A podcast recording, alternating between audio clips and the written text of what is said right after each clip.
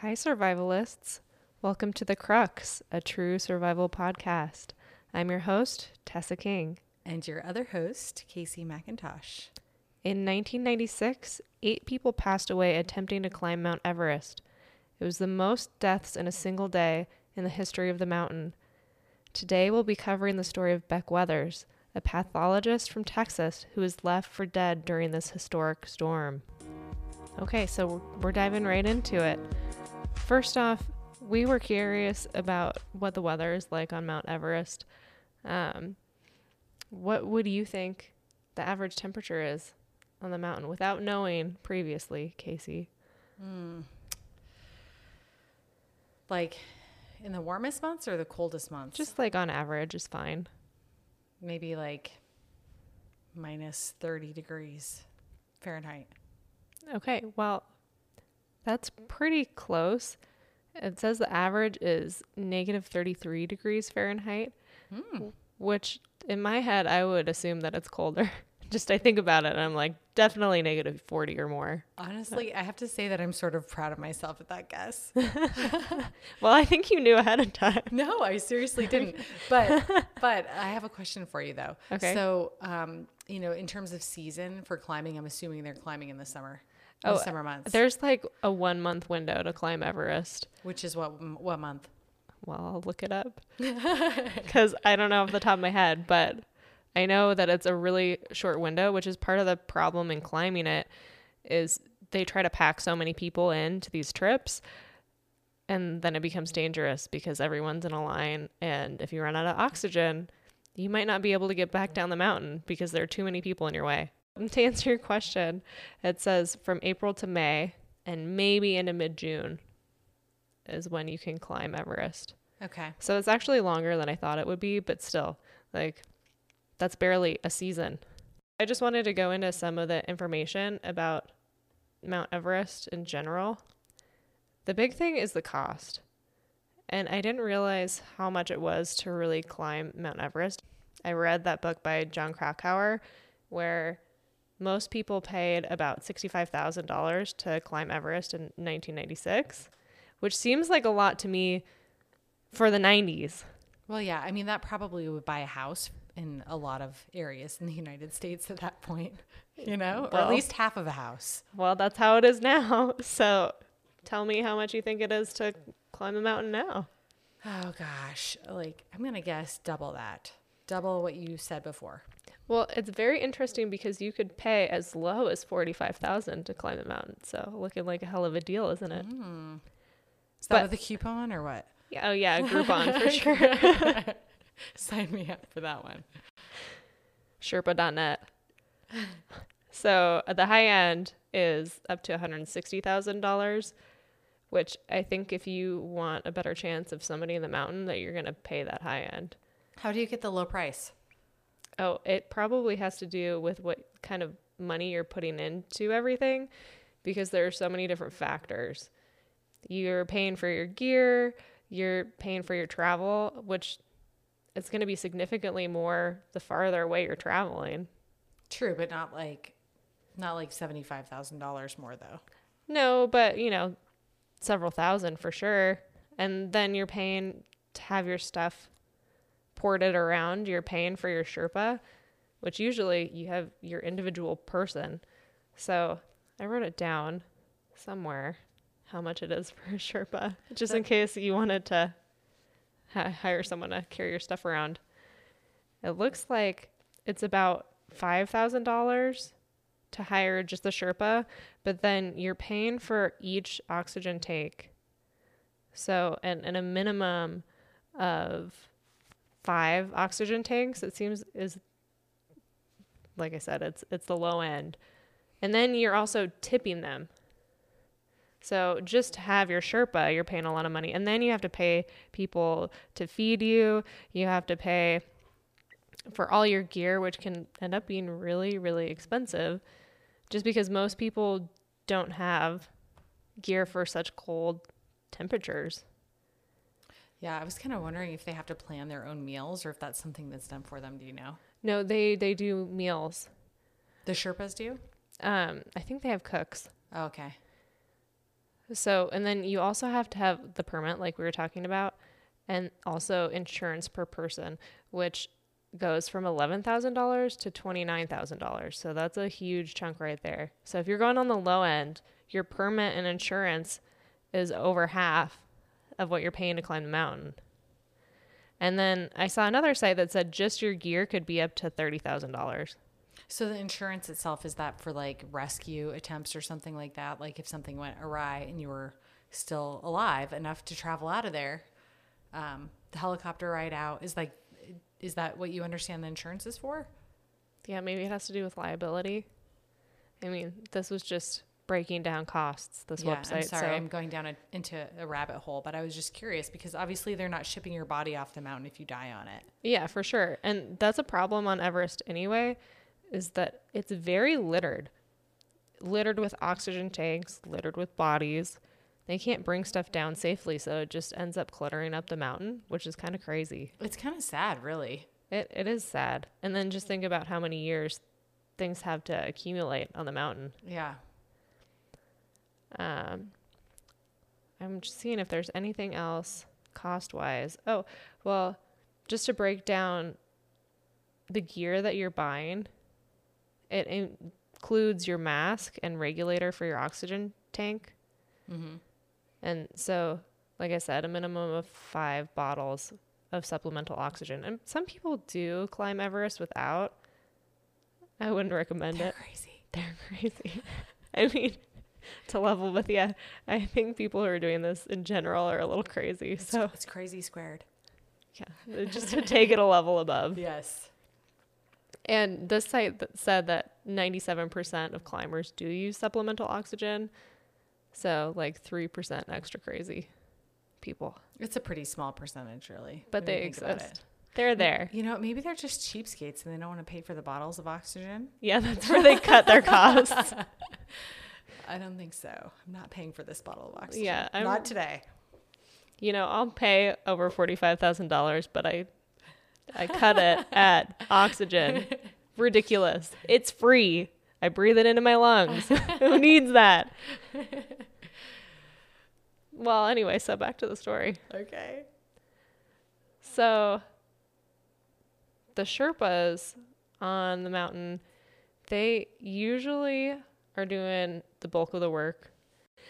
I thought it was interesting because people typically think of Nepal citizens as Sherpas, but really Nepal has 2 million residents and about 20,000 of those are Sherpas. Yeah, not very many. it's a really highly respected job. You know, I think I saw somewhere that the average salary in Nepal is like $160 a year. And so these are the money makers. And they deserve it because they're doing all the work. Do they go on more than one mission every year, if you want to call it that? Um, You know, they probably don't do a lot of trips per year. I would just hazard a guess because it takes about six weeks to summit Everest. yeah. So with such a short season, maybe twice, but I mean, if you think about how many clients are climbing, you probably can make a fair amount of money. Yeah, that's a pretty sweet gig for five or six weeks of work and then probably good for the rest of the year. Yeah, and I mean, if you're considering the average salary to be $160 US per year, if they're getting paid $5,000 for one trip plus a tip, that's significantly higher than the average citizen. And so they carry most of the gear just besides the day packs that people have. So Sherpas and yaks take care of that. And something, so the specific trip was guided by a man named Rob Hall, who is from New Zealand. And he really made it clear that without the support of the Sherpas, no one has a chance of climbing the mountain. So he really stressed their role in getting to the top. More than 300 people have died attempting to reach the summit. And that doesn't seem like a lot, but then when you consider you can only hike like two months out of the entire year, So this is like up to date, current. Yeah, currently- numbers? More than 300 people have died. When do you think the last year without a death was? I mean, are there any years without a death? Well, the last year without a death was 1977. Wow. Every year since then, someone's died. Yep. And in 77, only two people reached the summit. So, So that's why no one died. yeah, so few people were actually up there. Crazy. Over 30 years, people died every year after 77. And I think it's interesting because in the last 30 years, the summit success rate has doubled. And there are many reasons. Uh, a few of those include better weather forecasting. You know, they just had to guess what the best time to summit was in the old days, but now they can really tell what the weather's going to be like. They have better supplemental oxygen and they have fixed lines. So instead of messing around with their own lines, they have places on the mountain that they can clip into. I want to get into the man of the hour, Beck Weathers. He was a pathologist from Texas, as we touched base on before.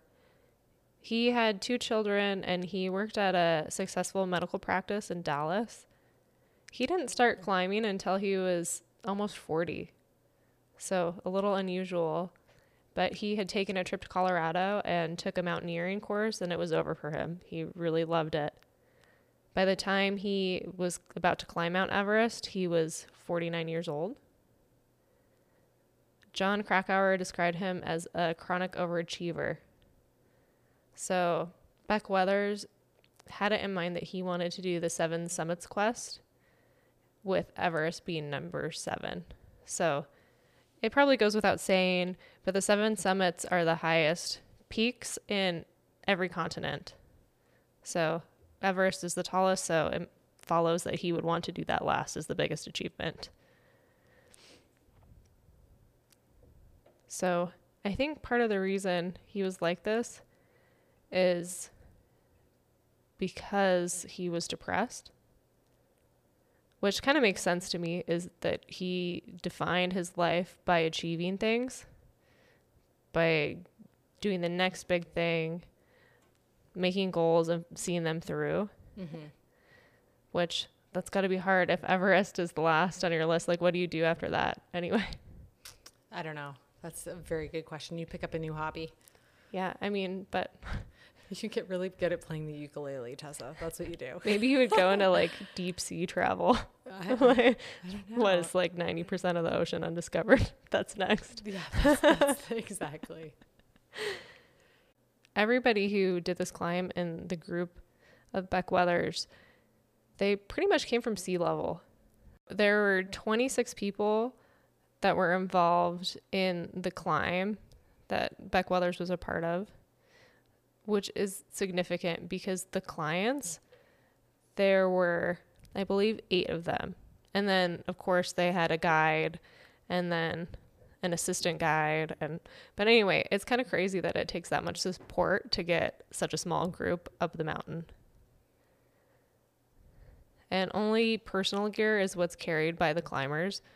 So once again the sherpas are really doing the bulk of the work they really only have to carry a day pack if if i was going to do everest i would only have to carry a pack with you know like my jacket and my camera yeah for when i crap my pants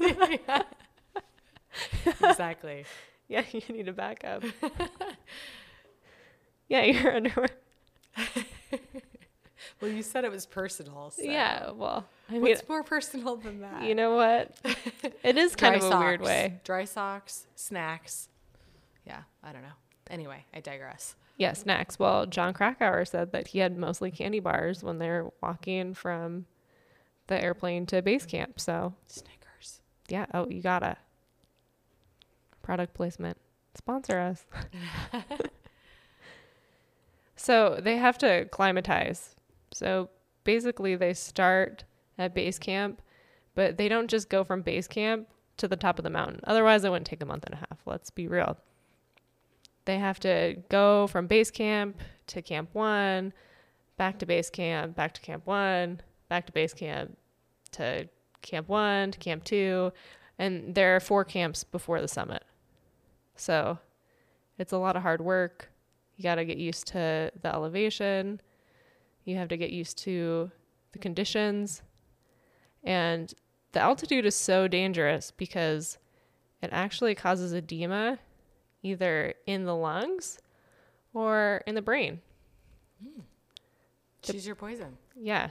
Yeah. Um I guess we talked about this before, but would you rather have your lungs full with fluid or your brain leak fluid? I'm still I'm still saying my brain. Oh yeah. I know that seems crazy, but I don't think it does because you know, if my brain's leaking, I don't know if I'm going to be aware of it. that's the thing.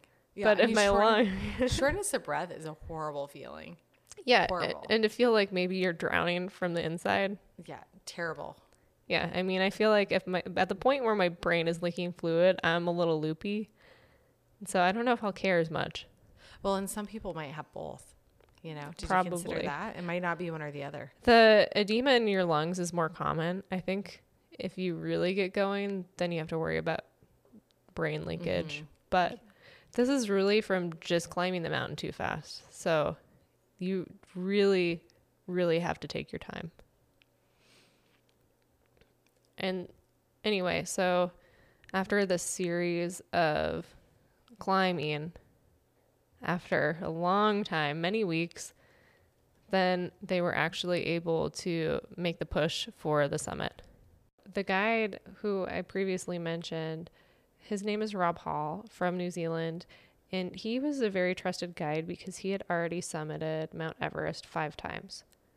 So people went with him because they trusted him, he knew what he was doing. And I'm going to spoil it for everyone Rob Hall will die on this climb, which was really a tragedy in itself because he had a pregnant wife back home. And anyway, so I guess it goes to show that even the most experienced climber still has high risk. And it was a rough year for Rob because as they're coming to the top, five out of eight clients decided that they were not going to summit. They turned back early. So he was feeling a little bit disappointed about that because he has such a high success rate. And for not everyone to make it up is kind of a big deal for him. So what what made these people want to turn around? I think it depends on the person for sure. And it also has to do with the time constraints. And remember, it's not just Rob Hall's group, there were several other groups on the mountain. And so it's kind of like we talked about before people kind of get lined up. And it's very important to have your times established. Rob had really told his group that they needed a specific turnaround time. He had said that with enough determination, any idiot can make it up the mountain. The trick is to get back out alive, which really resonates with me because I feel like I'm a determined climber. When I've hiked myself, I feel like I want to go. If, if I have the ability to do it, I want to do it.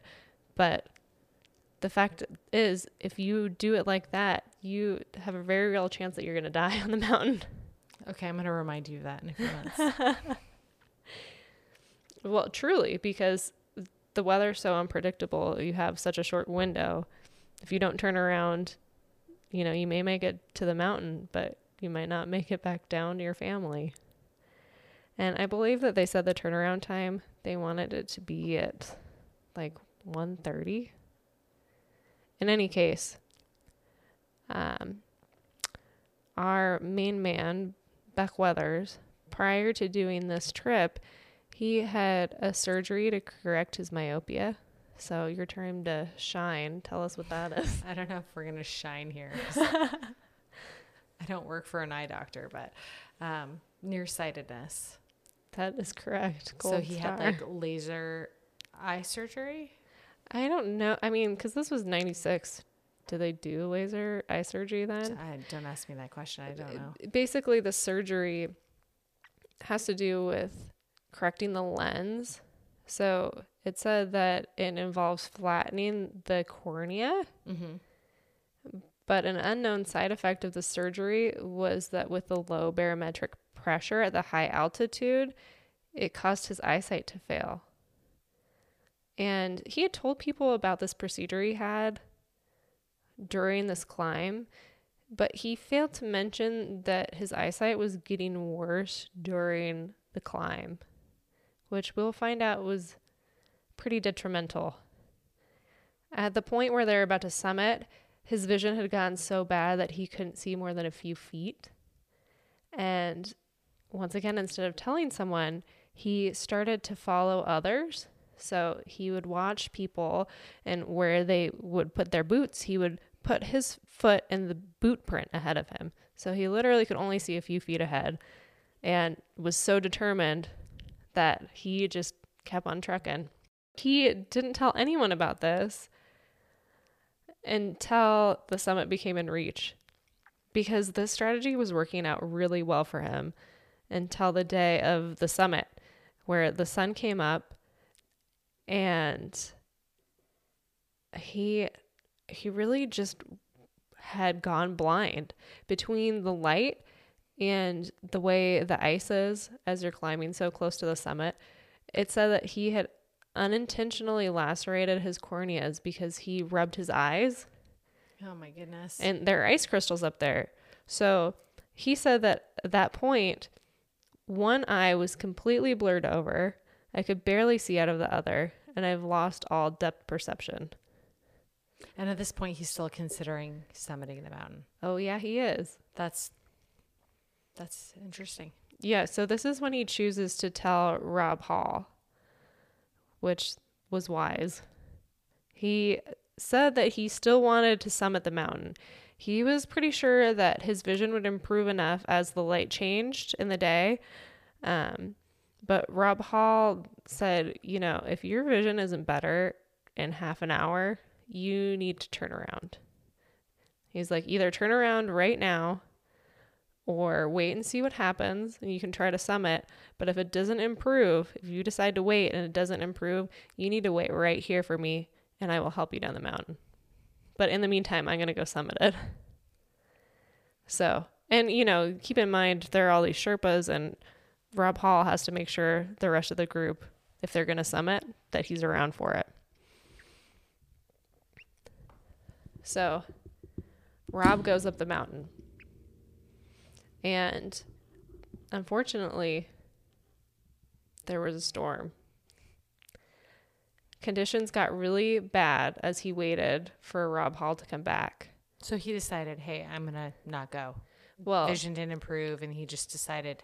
well, he was going to wait that half hour because he really was determined. He's like, Oh, I, I think, see. I think my vision will get better because if he had really listened to Rob Hall, he would have just turned around. Yeah, that was really the better option. But you know, he put all that time and money into it Mhm. that he really still was. I mean, I don't think that he would have gone so long without telling someone about it if he wasn't incredibly determined. if the stakes weren't so high. yeah, exactly. So a storm is rolling in as Beck is waiting for Rob to come back. And so our journalist, Jon Krakauer, he summits the mountain and starts heading back down and runs into Beck waiting for Rob Hall. So Jon Krakauer, he says that he thinks it's going to be two or three hours for Rob Hall to make it back from the summit. And it was already starting to get dark.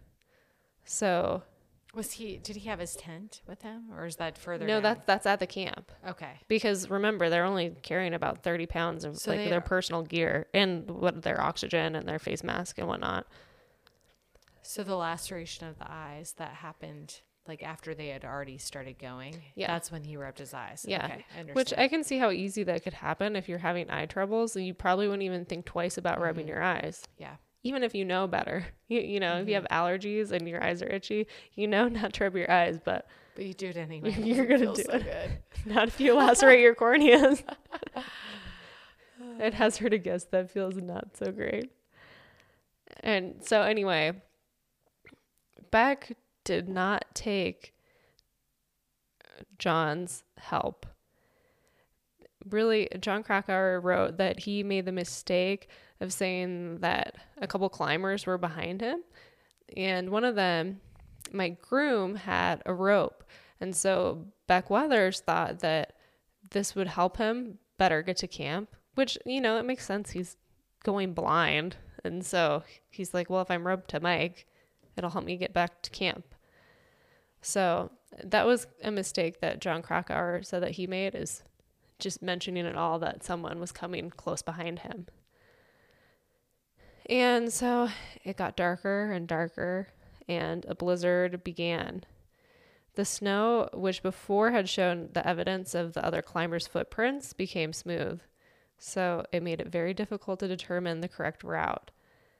And then thunder began, and the climbers had to worry about avalanche danger.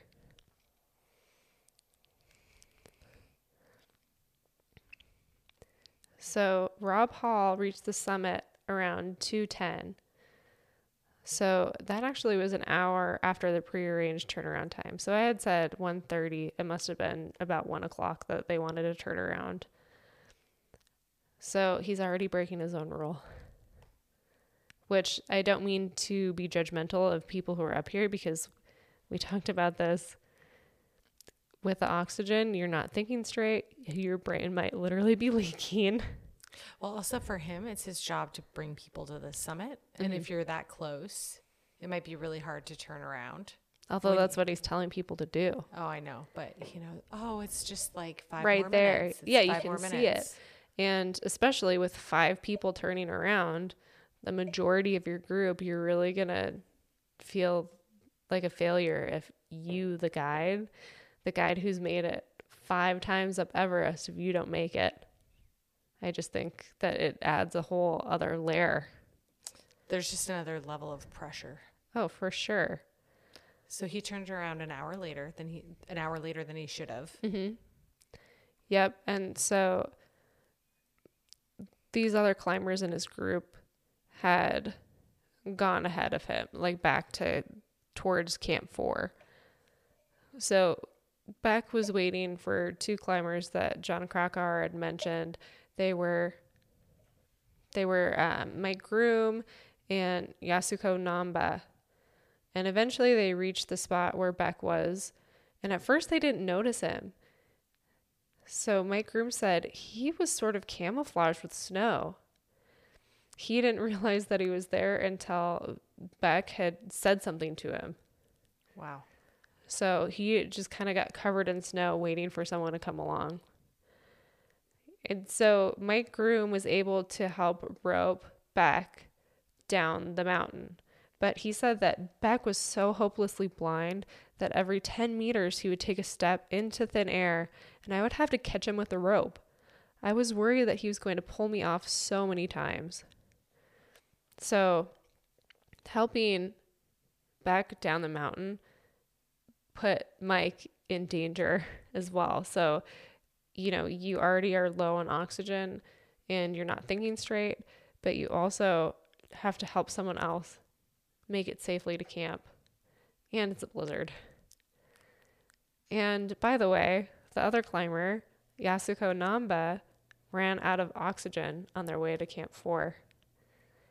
But she can't think straight and she refuses to take off her mask which is a big deal because if you're wearing an oxygen mask where oxygen is not flowing, it actually acts as something that is suffocating you. So it's even worse than not wearing a mask at all. And at this point, she sits down and does not want to continue. And it's also completely dark. So, in the next two hours, they're trying to stumble blindly to find the camp and they're desperately trying to keep warm. So basically, Beck Weather said that we try to keep warm by pummeling each other. So they're beating each other up to stay warm, to keep blood flow. And so they have their little group of three, and then they're joined by others. So, and this is not just including their group because remember there are many groups climbing so some from the other groups met up in the dark but all of these people they're getting to the point where they're too feeble to walk and they were going to need help if they're going to make it back down to camp They desperately needed someone from the camp to find them because they were so weak. They didn't know where they were. The weather is terrible, so it's very hard to pinpoint their surroundings to find their way to camp. And then also keep in mind how dangerous it is if you get off track, you could fall to your death. So you really it is essential to know where you are on the mountain. And so at Camp 4, a few people had made it and they knew that people were missing. Jon Krakauer had mentioned that his tent mate, Stuart Hutchinson, came in when he realized that not everyone was there and asked if he would go outside and bang on pots and pans and shine lights into the sky to help guide the lost climbers in. He said that Stuart left the tent six times in the night to look for the missing climbers, but the blizzard was so fierce that he never dared to venture more than a few yards beyond camp. Stuart says the winds were ballistically strong. The blowing spindrift felt like a sandblaster or something. I could only go out for 15 minutes at a time before I became too cold and had to return to the tent. The wind was whipping up a furious ground level blizzard. But above, the sky cleared a bit, revealing the silhouettes of the face of the mountain. So one of the men in the group that was lost was able to kind of pinpoint where they were just by watching the sky. And so he was able to figure out, based on the clear sky, where camp would be. So this man was able to get to Camp 4 and inform the people at camp where these people were. And I actually noted it. There were five people this man, I can't pronounce his name. His last name is Schoening. So Schoening let everyone know where to find these other five clients. So he basically walked down by himself. Yeah, he figured out where he was based on that brief, clear moment. And then he collapsed into his tent because he was so exhausted. So the next person to make it back to camp was Mike Groom and he told everyone that they needed Sherpas to find Beck and Yasuko. And I think that he said it like that just because they were in the worst shape. Beck being blind and Yasuko running out of oxygen, of course. And so they went out to find them. And anyway, so they went out to find Beck and Yasuko.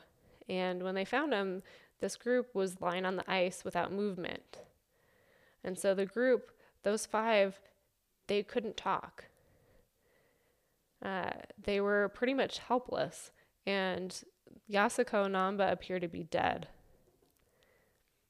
So when they got there, they sat Yasuko down on Beck's lap, but Beck was pretty unresponsive, and Yasuko wasn't moving at all. And here's a quote from someone who said, a little later, I saw that she'd laid down flat on her back, with snow blowing into her hood. Somehow she'd lost a glove. Her right hand was bare, and her fingers were curled up so tightly you couldn't straighten them. It looked like they were pretty much frozen to the bone. I assumed that she was dead. But then a while later, she moved, and it freaked me out. She sort of arched her neck slightly, as if she was trying to sit up, and her right arm came up. Then that was it. Yasuko lay back down and never moved again. So, as they came across this group, it was determined that they could only bring one climber back at a time. And in the meantime, the remaining climbers are just trying to keep warm together. And during this waiting period, Beck, who is disoriented, says, Hey, I think I've got all this figured out. And he kind of gets up crouches on a rock, and then he stands up. But the wind catches him and blows him away backward into the night. So they're like, there he goes. Yeah, there He's he gone. goes. Yeah. Crazy. So everyone, one by one, is brought back to camp. And so, once again, the people who are left are Yasuko Namba and Beck Weathers.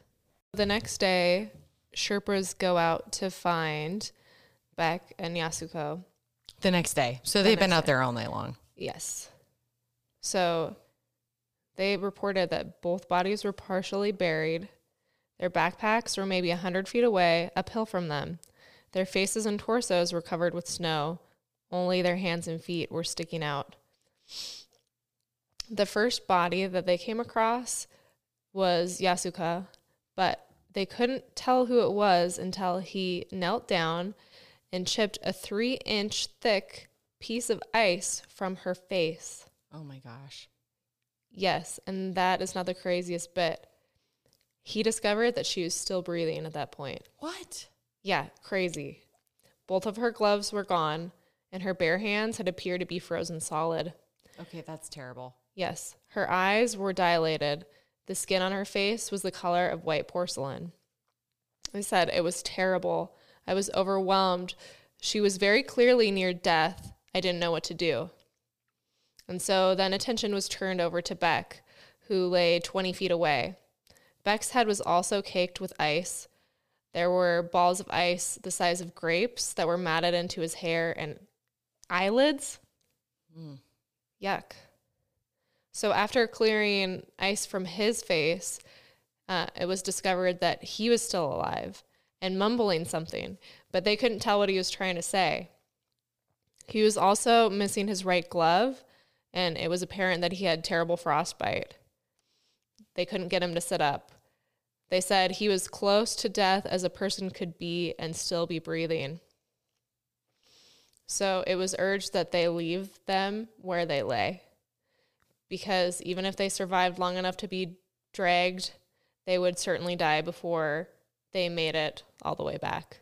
So they're saying attempting a rescue would jeopardize the lives of everybody else in the group, Wow.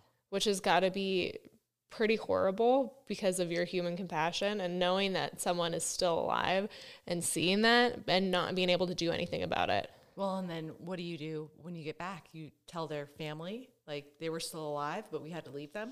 Yeah, and and basically from another source I saw that basically when you're in a hypothermic coma, even if you're breathing, you're dead. Hmm. So they say at that point there's no way you're going to make it. But as we'll find out, things happened. So as things progress, and I think this was the next day. Once again, the times weren't very clear in this book, but somebody was outside and said, Hey, check this out. Somebody's coming into camp. The person's bare right hand was naked to the freezing wind and was terribly frostbitten. It was outstretched in kind of a salute, and it reminded them of like a mummy in a low budget film. And they realized it was Beck Weathers. That is crazy. Yeah, so That just gave me the chills. yeah, it it's I can't believe that happened. But just wait, there's more. So the previous night, he had found himself growing colder and colder, and he knew that he had lost his glove. He knew that his face was freezing, uh, and he went numb. And then he said it was really hard to stay focused, and he just kind of slid off. And through the rest of the night, he lay out on the ice, exposed, um, barely alive.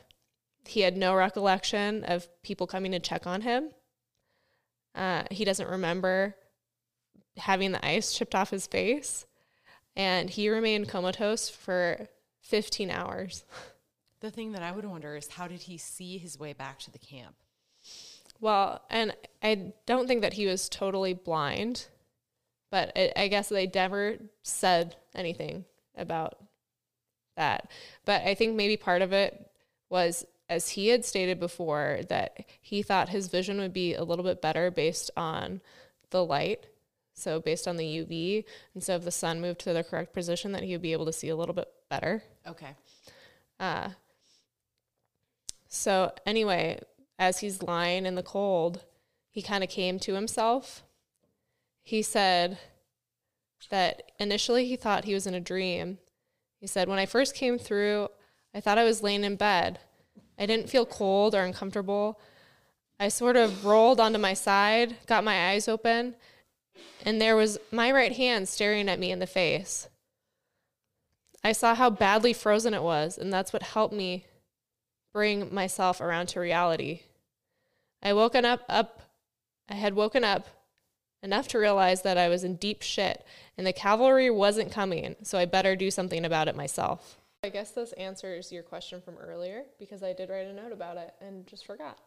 Hmm. So, although Beck was blind in his right eye and able to focus his left eye on only a radius of three or four feet, he started walking directly into the wind, deducing correctly that camp lay that direction. So, just So it's a good thing he's smart. Yes, um, just good intuition, I guess. So, at the point he was back at camp, nobody thought that he was going to survive the night. They said that they could barely detect his carotid pulse, which is the last pulse you lose before you die. So, they said he was critically ill, and even if he did live until morning, I couldn't imagine how we are going to get him down. So, the next day, Jon Krakauer goes in to take one last visit to Beck, who he thought had died in the night. Hmm. Yeah, because remember, everybody's like, well, he's dead. He's basically dead. We can only ease his pain until he goes. Well, so Jon Krakauer locates his tent, which unfortunately had been blasted flat by the hurricane, and saw that both doors were wide open. And when he looked inside the tent, he was shocked to discover that Beck was still alive. Lying on his back across the floor, shivering convulsively. And at this point, his face was hideous, hideously swollen with deep ink black frostbite. So hold hold up. So basically, he got to his tent. Mm-hmm. I'm I'm assuming someone helped him into the tent. Oh, yes. Right. Yeah, yeah, because he so- had gotten to camp. And so they, So how did this tent get totally it was, pummeled? oh, it was just the was just the- elements. Just, okay. Yeah, sure. And this was help happening to the other people at camp, but with Beck, he was so taken out just by spending all that time in the elements.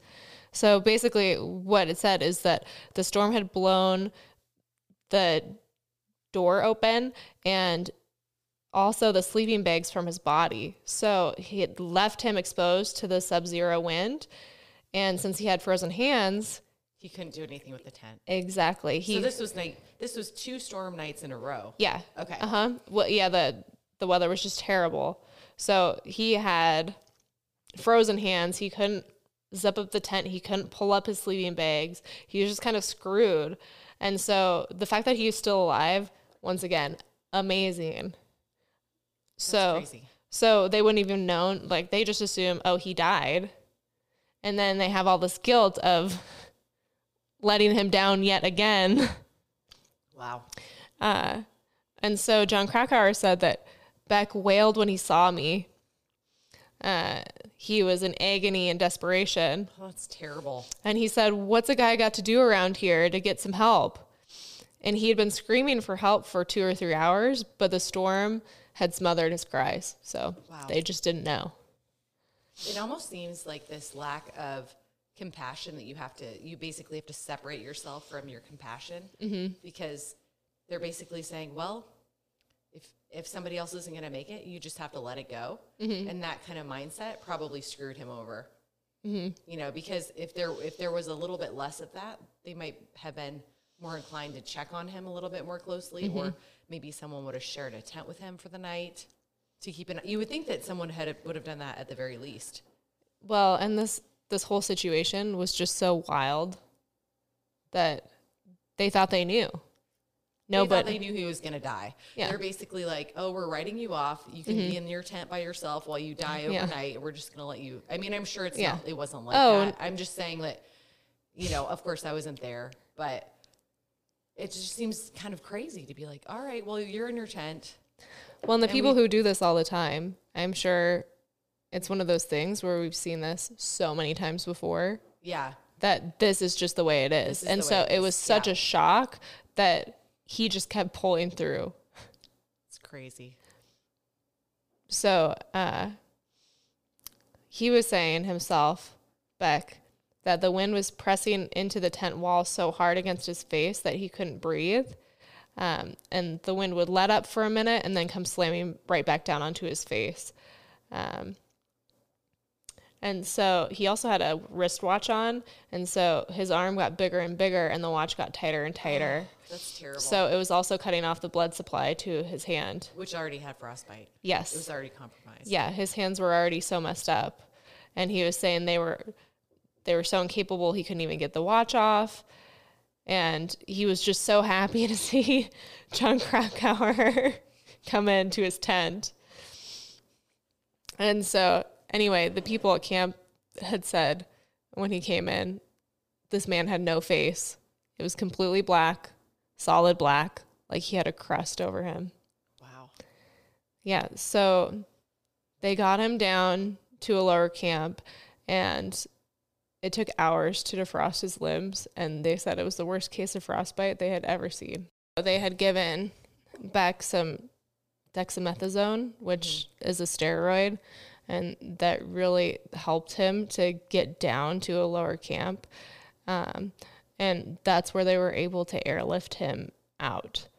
So, and apparently, when he's being airlifted, he joked with his rescuers, saying, They told me that this trip would cost me an arm and a leg. Clever dad joke right there. Yeah, I know that timing. so, within hours, they took him to Kathmandu in a helicopter. And at the time, it was the highest air rescue ever completed. Wow. And so, and I want to come back and touch base um, that in total, that trip, eight climbers died on the mountain. Wow. So, and that's including the guides, including Rob Hall, which is why he never came back to help Beck down the mountain. And that partially has to do with their turnaround point, too. And part of it is when you do Everest so many times, like Rob Hall had done it five times, and this was his sixth time You summiting. assume you're gonna make it. Yeah, and that's why everybody Maybe. trusted him too, because he had such a high success rate. He'd mm-hmm. done it so many times. And who would have known that just one hour, you know, somebody an hour later would make such a difference? Like It's the maybe, crux. yeah, it's the crux, exactly. It's one of those things like today with the better ways to know the weather forecasting, it make all the difference because then they would maybe know that such a big storm was going to roll through. Mm-hmm. So it's truly sad that, and you know, other guides died too. Their secondary guide, whose name was Andy, can't remember his last name. Sorry, Andy. So, um, is that the person that that Beck was waiting for? He was waiting for his guide. Yeah, Rob. Okay. hmm And so, but but like I said, Jon Krakauer was like, it's going to be a few hours before he's here, so come with me. so he had several opportunity. I mean, like that's the whole thing, the crux, the decision. Like if he had gone down with Jon Krakauer, he might not have had the roping equipment, but it still would have been light out and maybe easier to help him down than waiting until it was dark and having the rope equipment. Yeah, I think part of it, and it, it's just that first of all, it's cold. Mm-hmm. Second of all, you're at high altitude, and your decision making is probably just really not what it needs to be. That's exactly the thing. You just don't think straight. It's easy to be, you know, just living your life and thinking, oh, of course, if you had done it this way, things would have been much better. But when you're not in the situation, it's easy to say when you have enough oxygen and your lungs aren't filling with fluid and your brain's not leaking. True. but That's a very good point. All good points. Thank you. So I mean, it's not it's not very black and white. So anyway, so Beck Weathers goes back to Texas, and he's greeted by his wife who wants a divorce What? due to his lifestyle choices, and she actually thought that he had died initially because like news of this had gotten out by satellite phone. For instance, uh, Yasuko Namba, they knew by the time the rest of the crew had gotten to base camp, people already knew that she was dead. Her Wow. husband knew that she was dead. So there's actually a fair amount of communication that can happen. So you can die, you could be actually still alive, but not being rescued, and your family already knows that you're quote unquote dead. Yes. that's crazy. Yeah. So, anyway, so she basically told him that you have to tell me that your priorities have changed and what's important in your life needs to be your family and the people around you. And keep in mind that he had two kids. So he just left to go climb Everest for a month and a half. How old were his kids at that point? Do you know?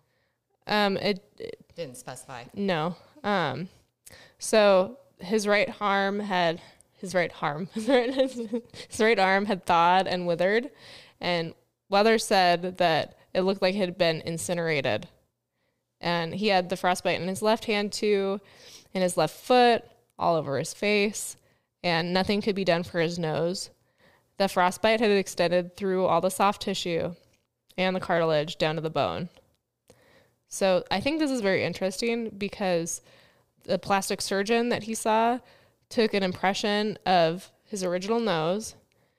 And at this time, he had to clean out his exposed naval nasal passages to keep them wet and functioning. Um, and the surgeons could grow him a new nose. Wow. Yeah, so they did it upside down on his forehead by taking cartilage from his ears and skin and then relocating it where the original had been amputated. That's His right arm was amputated just below the elbow. Um, his left side was a little bit better. Um, but basically, this article said it looks like he has a fleshy mitt and a crude. terrible, yeah. terrible description. Well, I mean, it's accurate though. You can see the pictures once again. Um, so he lived through a year of pain as the severed nerves in his arm settled down. Uh, but he said it was like constantly being hit on the funny bone. Pretty amazing, but four months after all of this, he was back to work. Wow. Well, I guess in some ways it was good that he was a pathologist because Mm-hmm. you know you're not doing physical ex- exams on patients. Oh, But for hi- sure. So his vision, we didn't talk about that. His vision must have uh, been okay. recovered. And I mean, yeah, none of these sources touched base on that. But now that you're asking, I mean, I think that's a good question. I mean, I'm assuming because I don't know how you would be a pathologist if you couldn't. you at couldn't see. Yeah. So I don't know. I think once again it had to do with the lighting and then the fact that he had lacerated his corneas with ice. So I guess you can come back from that. yeah, well, the more you know. uh, So, um, enlighten me about this. Is he still climbing? Did he continue to climb? No, no, No. So, okay. What he said after this near death experience, he said that sense of having to prove himself had just gone away. He said, I don't think about things in that way anymore. And it's just been a huge relief. I think that happens to most people. It just happened a lot later for him. And then he had said, if you can't learn something from dying, you are a slow learner. That's really well said. Yeah, I think so. Um, and he would know. Uh, and he, you know, he was like constantly setting goals is living for the future instead of today. And he, in conclusion, had said, try not to define yourself by achievements alone. Well, That's all for now. that's all for now. Thanks for listening. Goodbye, survivors. Goodbye, survivors.